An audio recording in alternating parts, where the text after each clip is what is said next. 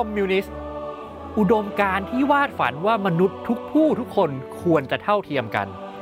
แนวคิดที่เบียดแข่งมากับเสรีนิยมประชาธิปไตยอย่างคู่ขี้สูสี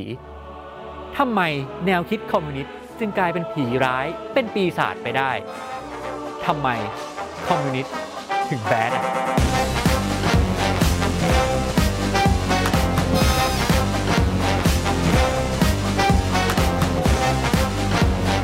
จะมาว่ากันเรื่องทำไมคอมมิวนิสต์มันถึง bad นะครับอาจจะต้องมาทำความเข้าใจให้ตรงกันก่อนนะครับว่าจริง ๆ แล้วคอมมิวนิสต์เนี่ยคืออุดมการณ์ทางการเมืองทางเศรษฐกิจที่มีปลายทางแบบยูโทเปียครับแล้วก็ยังไม่มีประเทศไหนไปสู่จุดนั้นได้สำเร็จเลย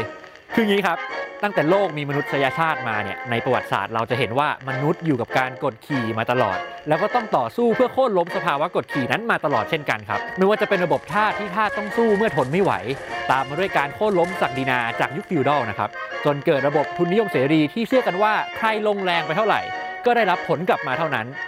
จนกระทั่งมีทฤษฎีสายมาร์กซิสต์ที่เป็นตัวพ่อของคอมมิวนิสต์เกิดขึ้นมาครับ และทฤษฎีนี้พยายามชี้ว่าทุกขั้นตอนของสังคม มันจะมีผู้กดขี่ใหม่เกิดขึ้นมาเสมอนั่นแหละ ชนชั้นแรงงานนี่โดนตลอดครับ แค่เปลี่ยนจากผู้กดขี่ที่เป็นศักดินามากลายเป็นนายทุนแทน และต่อให้ไม่มีพวกนายทุน กลายเป็นสังคมนิยมเต็มขั้น ก็ยังมีรัฐคอยกดขี่คุณอยู่ดี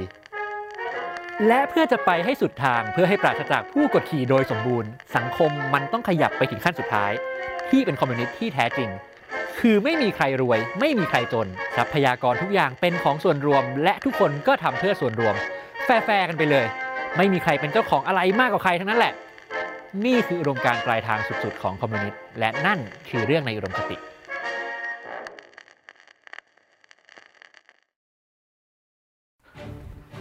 กลับมาที่โลกความเป็นจริงแนวคิดแบบคอมมิวนิสต์เนี่ยน่าสนใจมาก ๆ ไม่แพ้เสรีนิยมเลยครับ แต่เด็กยุค 90 เป็นต้นมาอย่างเราๆอาจจะไม่เก็ตเท่าไหร่ครับ ก็คือในช่วงปลาย 40 จนถึง 90 ต้นๆเนี่ยมียุคสมัยที่เรียกว่าสงครามเย็นเกิดขึ้น โลกแบ่งออกเป็น 2 ฝ่ายใหญ่ๆครับ แล้วทั้งคู่ก็อยากเปลี่ยนโลกให้เป็นไปตามอุดมการณ์ของตัวเอง ฝั่งหนึ่งเนี่ยอยากให้โลกเป็นทุนนิยมเสรีนำโดยพี่อเมริกา อีกฝั่งอยากให้เป็นคอมมิวนิสต์นำโดยพี่โซเวียตและพี่จีน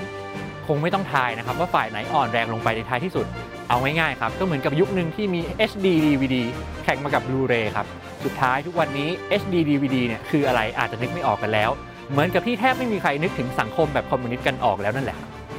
ยังไงก็ตามในช่วงเวลาที่ประเทศเสรีนิยมกับคอมมิวนิสต์เขาแข่งกันเขาทะเลาะกันนั้น ประเทศไทยที่แสนยิ่งใหญ่ของเราก็โดนไปด้วย ลองนึกภาพในยุคนั้นที่ไทยยังด้อยพัฒนา ประชาชนส่วนใหญ่อยู่กันแบบจนๆทั่วไปหมด จริง ๆ ตอนนี้ก็ยังจนกันทั่วไปหมดนะครับ แต่นั่นแหละพออิทธิพลและแนวคิดแบบคอมมิวนิสต์เกิดขึ้น พี่ใหญ่ฝั่งเสรีนิยมอย่างอเมริกาเนี่ยก็หวั่นๆกลัวๆครับว่าประเทศแถวเนี้ยจะรับแนวคิดนี้แล้วก็เป็นโดมิโนตามกันไปหมดแม่โชคดีนะครับที่จังหวะสงครามเย็นกำลังคุกุ่นน้องไทยกับพี่อเมริกาก็มีความสัมพันธ์ที่ดีกันอยู่ พี่อเมริกาก็เลยขอมาตั้งเป็นฐานที่มั่นในไทยไปซะเลย และด้วยสายตาของผู้นำไทยสมัยนั้น การเข้ามาของอเมริกาเนี่ยมีแต่ได้กับได้ เหมือนแจ็คพอตแตก เพราะพี่อเมริกาหิ้วเงินเต็มกระสอบ และนโยบายการพัฒนามาไม่อั้น ได้เต็มเต็มเป๋าตุงตุงๆแบบนี้ ยังไงพี่ไทยก็ต้องคว้าไว้ แล้วก็เปลี่ยนองค์คาพยพของทั้งประเทศ เพื่อสนับสนุนโลกเสรีให้ได้ อย่างแรกที่ต้องทำคือให้คนเห็นกันชัดๆไปเลยว่าไอ้โลกเสรีเนี่ยมันดียังไง โฆษณาชวนเชื่อแบบเบิ่มๆจึงเกิดขึ้น และนี่ก็เป็นจุดสำคัญในไทยที่เริ่มทำให้คอมมิวนิสต์ดู bad อะในช่วงนั้นมีโปสเตอร์ชุดคอมมิวนิสต์ถูกผลิตและเผยแพร่ วาดภาพเหมือนให้เห็นว่าพวก commie เนี่ยดูเหนื่อยดูจนดูโง่ ถูกใช้แรงงานเป็นเหมือนทาสความเป็นอยู่แร้นแค้น ครอบครัวแตกกระสานซ่านเซ็น เป็นพวกบ่อนทำลายศาสนาและความเชื่อ ในขณะที่ฝั่งเสรีนิยมเนี่ยดีไปซะทุกอย่าง มีแต่ความเจริญสะอาดสะอ้านเรียบร้อย ผดุงวัฒนธรรมดั้งเดิมที่มีอยู่ให้สวยงามงอกเงยยิ่งยิ่งขึ้นไป นอกจากโปสเตอร์ชุดนั้นแล้ว ยังมีทั้งการ์ตูนช่องแบบมังงะ เช่น เรื่องไฟเย็น เรื่องอยู่เหมือนตาย หรือจะเป็นแบบแอนิเมชันชื่อหนุมานเผชิญภัย ที่บอกเล่าเรื่องราวทำนองเดียวกันด้วย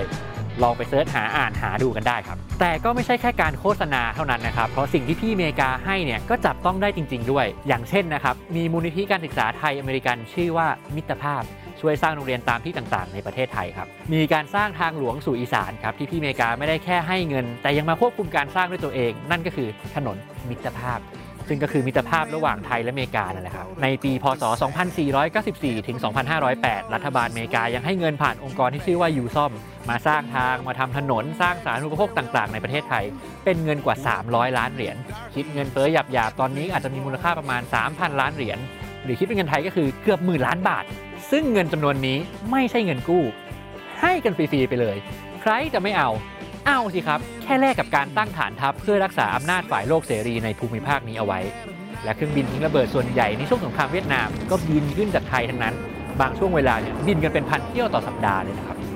ในยุครัฐบาลสลิดไทยได้รับความช่วยเหลือจากอเมริกามาพัฒนาประเทศตลอด ช่วยให้น้ำไหลไฟสว่างทางดีมีงานทำอะไรอย่างนั้นเลย มันจับต้องได้ มันกินได้จริง และก็เข้าถึงคนที่ไม่เคยได้รับสิ่งเหล่านี้มาก่อนจริง ๆ ลองจินตนาการดูครับว่า ถ้าคุณเคยเป็นชาวบ้านจนๆหาของป่าไปวันๆน้ำไฟก็ไม่มี แล้วจู่ๆรูมความเจริญก็เข้ามา คุณจะรักคนที่เอาความเจริญเข้ามาไหมจะไปเหลือหรอครับคราวนี้ถ้าจะบอกให้รักใครก็รัก สอนว่าได้ดีเพราะใครก็เชื่อตามได้ง่ายๆใช่ปะแต่ตามธรรมดาของโลกเนี่ยไม่มีอะไรได้มาฟรีจริงๆหรอกครับ ในความเป็นจริงอีกด้านหนึ่งคนเนี่ยก็ถูกทำให้เชื่อว่าถ้าคอมมิวนิสต์เข้าวินมาชนะในสงครามเย็น มันจะไม่ได้มีชีวิตที่ดีแบบนี้ ทั้งที่จะว่ากันตามทฤษฎีและแนวคิดแล้วเนี่ยคอมมิวนิสต์ก็คือโลกที่สามารถทำให้น้ำไหลไฟสว่างทางสะดวก ให้กับทุกคนได้เท่า ๆ กันด้วยซ้ำโดยไม่ต้องไปรอว่าต้องเสี่ยงจะเป็นคอมมิวนิสต์ก่อนถึงจะได้รับประโยชน์ถึงจะเอาประโยชน์มาให้ แล้วมาเป็นบุญคุณกันทีหลัง เหมือนที่ฝั่งเสรีนิยมทำ ถ้าเป็นในแอนิเมชันอย่างหนุมานเผชิญภัย ก็อาจจะมีอีกด้านที่ไม่ได้เล่าไว้ว่า เอทำไมพวกลิงถึงไปสนใจแนวคิดคอมมี่เอจริง ๆ แล้วโดนพระรามใช้งานหนักกดขี่ขูดรีดจนชาวลิงทนไม่ไหวหรือเปล่า คืองี้ฮะในช่วงเวลานั้นเนี่ยชาวบ้านก็ไม่ได้มีความเป็นอยู่ที่ดีนักจริง ๆ นั่นแหละ ไม่แปลกที่จะมีการลงทุนอย่างมากเพื่อแย่งชิงพื้นที่ความคิดของคนให้มาอยู่ฝั่งเสรีนิยม ไม่ไปฝักใฝ่คอมมิวนิสต์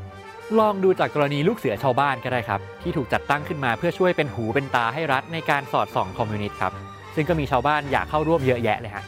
แต่จากงานวิจัยก็พบว่าชาวบ้านจำนวนมากที่เข้าร่วมเนี่ยก็เพราะเขาโหยหาเขาต้องการความช่วยเหลือดูแลจากรัฐ ไม่เพียงเท่านั้นครับ ยังมีเหตุผลสำคัญที่ซ่อนเอาไว้ด้วยนั่นก็คือ พวกเขากลัวว่าจะโดนกล่าวหาว่าเป็นคอมมี่แม้ว่าเขาจะรู้หรือไม่รู้ก็ตามว่าจริงๆแล้วคอมมิวนิสต์มันเป็นยังไงนะครับ ที่เขากลัวกันขนาดนั้นนั่นก็เพราะว่าคอมมิวนิสต์ในยุคนั้นมันเป็นเรื่องร้ายแรงมากครับ ความกลัวทำงานไม่ต่างจากเรื่องปอบเลย คือถ้าใครโดนกล่าวหาว่าเป็นคอมมี่แล้วเนี่ยจะใช้ชีวิตอยู่ได้ยากมากๆ เคยมีคดีความแบบที่ว่ามีการเกลียดกันแล้วก็ไปกล่าวหาว่าคนนั้นคนนี้เป็นคอมมี่เพื่อให้คนนั้นอยู่ไม่สุขครับจริง ๆ แล้วก็ไม่ใช่แค่ชาวบ้านนะครับที่ถูกกล่าวหาว่าเป็นคอมมิวนิสต์คนดัง ๆ มีหน้ามีตาก็โดนเหมือนกัน เช่นท่านนี้ครับ ปรีดีพนมมือ ปรีดีพนมเปญ ปรีดีพนมรุ้ง ปรีดีพนมยง ถูกแล้วครับ ท่านปรีดีพนมยงเนี่ยเคยถูกหาว่าเป็นคอมมิวนิสต์ ซึ่งในเวลาต่อมาแกก็บอกว่าจริง ๆ แล้วแกไม่ใช่นะครับ แกเป็น radical socialist ต่างหาก ซึ่งท่านปรีดีเนี่ยได้เคยเสนอแผนพัฒนาเศรษฐกิจเอาไว้ครับ ก็คือเค้าโครงการเศรษฐกิจปกเหลือง 2476 ครับ มีการพูดถึงการปฏิรูปที่ดินและรัฐสวัสดิการ ซึ่งถูกมองว่าสังคมนิยมเกินไปณเวลานั้นแต่แผนทางเศรษฐกิจของชาติแบบเดียวกันนี้ก็เกิดขึ้นอยู่ดีในเวลาต่อมาครับ กลายเป็นแผนพัฒนาเศรษฐกิจแห่งชาติฉบับที่ 1 แต่มาพร้อมกับอุดมการณ์เสรีนิยมเต็มที่ไปเลย มีการสร้างถนนสร้างทางรถไฟโรงไฟฟ้าเขื่อนส่งเสริมการลงทุนต่างๆ นานา ซึ่งถ้าใครเคยรู้จักหรือเคยร้องเพลงผู้ใหญ่ลีเนี่ยจริงๆแล้วก็พูดถึงเหตุการณ์ที่เกี่ยวเนื่องจากแผนพัฒนาเศรษฐกิจอันนี้นะครับก็คือพศ 2504สองพันห้าร้อยสี่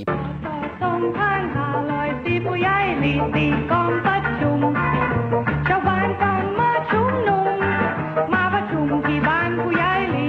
ท่อนนี้ไม่เท่าไหร่ครับ แต่ท่อนต่อไปต่อไปนี้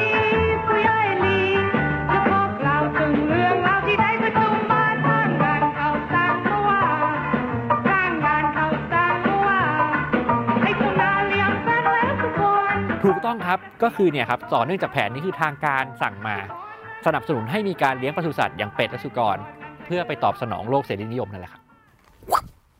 ตัดฉึบกลับมาที่ปัจจุบันครับ แม้ว่าเสรีนิยมจะครองใจคนได้มากกว่า และคอมมิวนิสต์ก็จางหายไปตามกาลเวลา แต่ประชาชนในหลาย ๆ ประเทศก็เรียกร้องให้รัฐแก้ปัญหา หรือยกระดับความเป็นอยู่ของคน ด้วยแนวคิดสังคมนิยมและรัฐสวัสดิการมากขึ้นเรื่อย ๆ ครับ ไม่ว่าจะเป็นในอเมริกาเองอย่างเช่นแนวคิดเดโมแครตโอบามาแคร์ในฮ่องกงที่มีการประท้วงการเข้ามาปั่นราคาที่ดินของกลุ่มทุนจีน หรือแม้กระทั่งในไทยที่ก็มีข้อเสนอข้อเรียกร้องเรื่องรัฐสวัสดิการต่าง ๆ มาอย่างต่อเนื่องครับ ก็คือแม้จะไม่ได้ไปสุดโต่งแบบคอมมิวนิสต์แต่ก็กลับไปสู่รากเดียวกันอย่างเรื่องสังคมนิยม ที่รัฐต้องช่วยให้คนได้มีโอกาสอย่างเท่าเทียมกัน ที่เป็นแบบนี้ก็เพราะว่าโลกที่ใช้เสรีนิยมขับเคลื่อนมาเนี่ยก็ทำให้เกิดปัญหาครับ อย่างเช่น การรวยกระจุกจนกระจาย จนคนส่วนใหญ่ที่ไม่ใช่ 1%บนเดือดร้อนกันไปหมด ใครอยากรู้เรื่องนี้ย้อนไปดูวีโอเอ็กโคได้นะครับอย่างที่รู้ๆกันครับ ตอนนี้พี่จีนประเทศที่ยึดโยงกับความเป็นคอมมิวนิสต์ไว้มากที่สุด เป็นมหาอำนาจหนึ่งของโลก ก็มีบทบาทไม่แพ้พี่ใหญ่ฝั่งเสรีนิยมอย่างอเมริกาเลย ซึ่งแม้ว่าแนวโน้มวิธีคิดแบบสังคมนิยมจะได้รับความสนใจมากขึ้นเรื่อยๆ ทั้งในโลกและในไทยนะครับ แต่ก็ใช่ว่าความหลอนความกลัวผีคอมมิวนิสต์จะไม่หลงเหลืออยู่เลย และที่เหลืออยู่ก็เหลืออยู่แบบที่ทำให้คนรุ่นเราเนี่ยงงๆไปด้วย อย่างเช่น กรณีผู้ใหญ่ในบ้านเราบางคน ที่ดูจะเกลียดคอมมิวนิสต์เข้าไส้แต่ก็โปรประเทศจีนอยู่ไม่ขาด อันเนี้ยผมก็งงครับ โชคดีที่อาจารย์กนกรัฐพอจะช่วยได้ คนเหล่านี้เป็นเช่นลูกเด็กในโรงเรียนจีนนะคะที่ได้รับผลกระทบโดยตรงจากการเข้ามาของอเมริกา มาตั้งแต่ยุค 2510 20สำหรับพวกเขาอเมริกาคือศัตรู ที่เข้ามาสนับสนุนรัฐบาลเผด็จการในการปิดโรงเรียนในการคุกคามพวกเขา การเข้ามาของอเมริกาคือการเข้ามาดูดซับทรัพยากรจากประเทศกำลังพัฒนาทั่วโลก ซึ่งมันเป็นจริงในยุคหนึ่ง จีนคือพันธมิตร สนับสนุน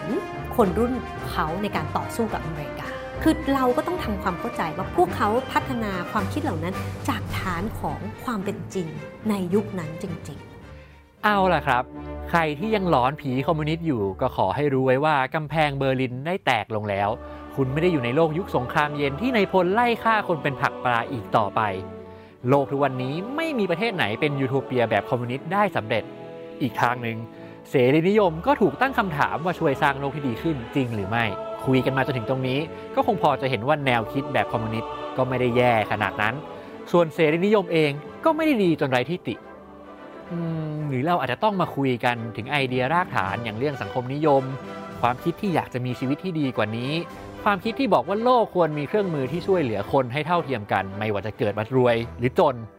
ไม่ใช่แค่เรื่องของเรา แต่รวมถึงบ้านคนอื่น พื่อให้ลูกให้หลานของเรา ลูกหลานของคนอื่น มีชีวิตที่ดีกว่าที่เราเป็นตอนนี้ คือคนที่มีความฝันแบบนี้มันไม่ดีตรงไหนครับ แล้วพบกันใหม่กับ Why Is It Bad ในตอนถัดไปสำหรับวันนี้ผมขอไปหาทางมีชีวิตที่ดีกว่านี้ก่อนนะครับ แล้วเจอกันครับ